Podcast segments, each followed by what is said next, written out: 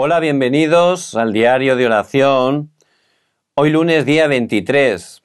Les bendigo en el nombre de Jesús el Cristo y le damos toda la gloria a nuestro amado Dios, porque en verdad Él es bueno en todo tiempo y en su bondad nos da siempre su preciosa palabra. El título de hoy es Pablo que estuvo delante del rey de Roma, quien movía el mundo. Y la lectura bíblica la encontramos en el libro de los Hechos, capítulo 27, versículo 24. Vamos a leer todos juntos la palabra del Señor.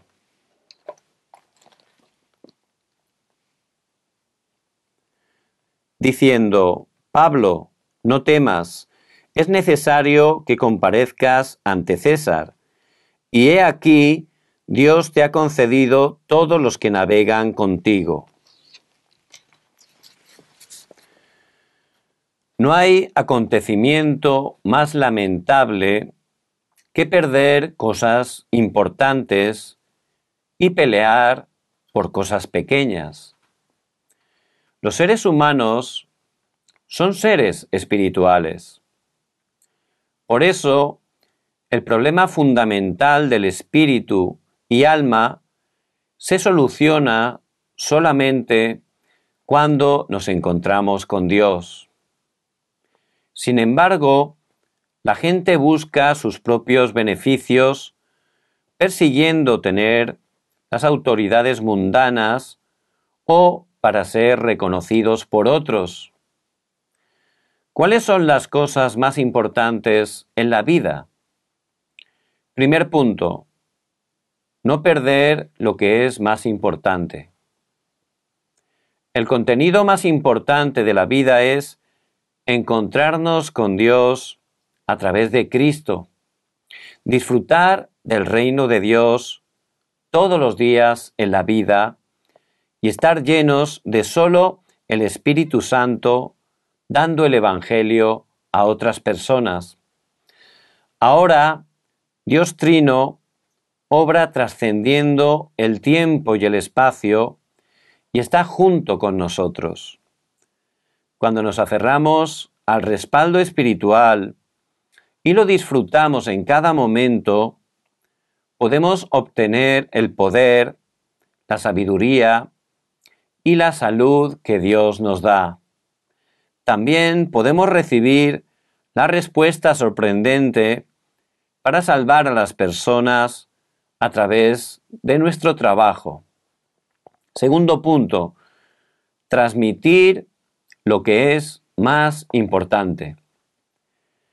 La palabra de Dios es viva y eficaz.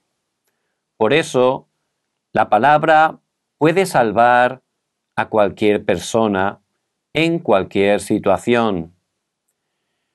El Espíritu Santo mora dentro de las personas que han recibido la salvación.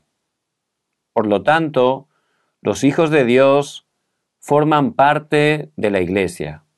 Los campos donde están los hijos de Dios son los lugares para las misiones.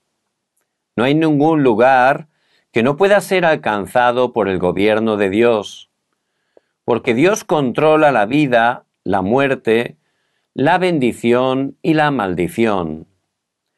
Ahora mismo, Dios desea que transmitamos las cosas más importantes a las personas que están afligidas espiritualmente a causa de no conocer la realidad espiritual. Sobre todo, quiere que las transmitamos a las siguientes generaciones. Dios prepara el premio del supremo llamamiento para los evangelistas que hacen este ministerio.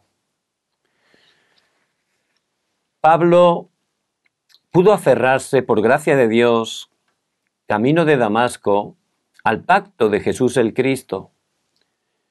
Pablo entregó su vida totalmente para predicar este Evangelio con todo su corazón. Él decía, soy deudor. Y sabía que la dirección, el deseo de Dios es la evangelización mundial. Eso simboliza Roma, ¿verdad? Porque era la capital del imperio más poderoso de todo el mundo. Por eso tenía ese anhelo de ir hasta Roma para predicar el Evangelio de Jesús el Cristo delante del César. Y ciertamente él, que no estaba fundamentado en su experiencia, en sus pensamientos, sino en esas plataformas de la fe que aparecen en la palabra, él podía disfrutar en medio de las circunstancias, de los problemas, porque él sabía muy bien su identidad, era hijo de Dios, la autoridad que Dios le había dado. Por eso cada día Pablo, ante las dificultades, como ocurrió camino a Roma en medio de esa tempestad en el mar, él empezó a orar hasta el punto que Dios envió un ángel y le dio la dirección, le dio la palabra. Por eso ciertamente le dijo, Pablo, no temas, es necesario que comparezcas ante César. ¿Por qué?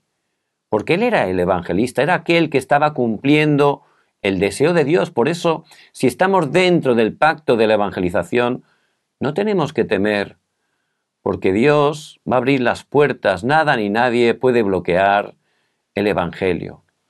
En este día, que puedan aferrarse al pacto de solo Jesús el Cristo, que puedan aferrarse al pacto de la evangelización mundial. Vamos a orar. Padre, muchas gracias, porque es por tu gracia que podemos estar delante de ti. Como Pablo, que podamos entregar toda nuestra vida, todo lo que somos, todo lo que tenemos, para tu gloria, para que cada día podamos proclamar que Jesús es el Cristo. Padre, quebranta el poder de la oscuridad que se opone y oramos en el nombre de Jesús el Cristo. Amén.